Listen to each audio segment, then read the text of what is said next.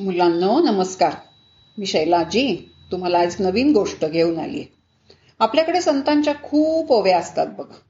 तशीच एक ओवी आहे अगा जयाजे विहित ते ईश्वराचे मनोगत.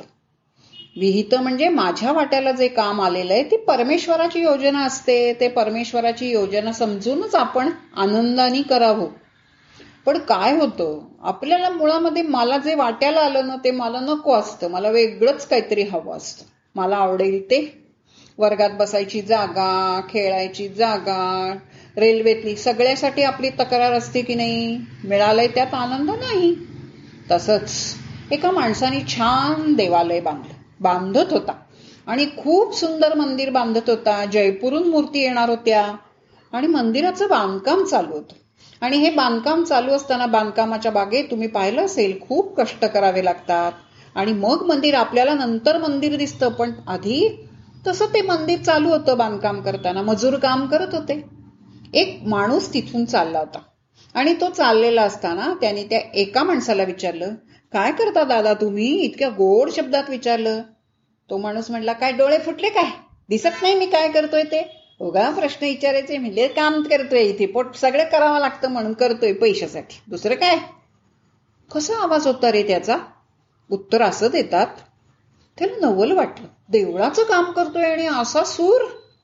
बर बर बर म्हटलं रागाव नका दादा मी आपलं सहज विचारलं. उगा सहज विचारलं म्हणले जावा आपल्या वाटन पुढे गेला.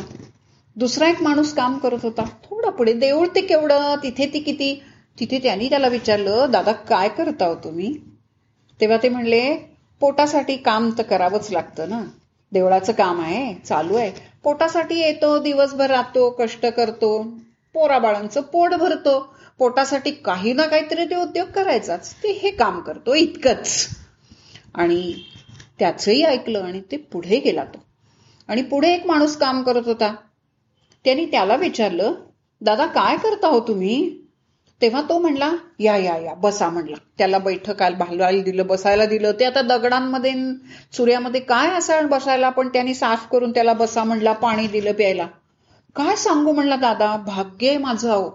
केवढं भाग्य आहे आमचे महाराज न इथे रामाचं मंदिर बांधतायत. आणि रामाच्या मूर्ती जयपूरून येणार आहेत.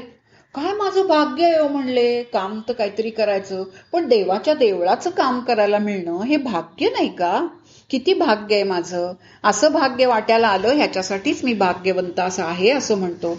पण देवाचं काम करतोय मी. आणि हे देवाचं काम करण्याची शक्ती प्रेरणा बुद्धी आणि त्याच्यासाठी अनुषंगिक असणारं फळ म्हणजे पैसे मला मिळत आहेत पैशासाठी नाही मी काम करत. देवाचं काम म्हणून मी करतोय आणि त्यामुळे मला खूप आनंद मिळतोय. दिवस माझा सगळा आनंदात जातो. परमेश्वरा किती तुझी लीला वाणू किती तुझे आभार मानू की मला तुझ्या देवळाचं काम करायला मिळालं.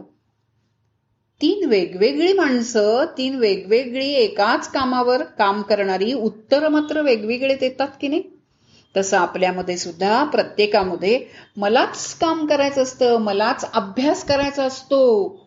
पण ती आई त्रास देते ना लक्ष आहे म्हणून करतो. अरे नाही माझा अभ्यास मीच करायचा आहे. मला मार्क मिळाले की मला आनंद मिळेल.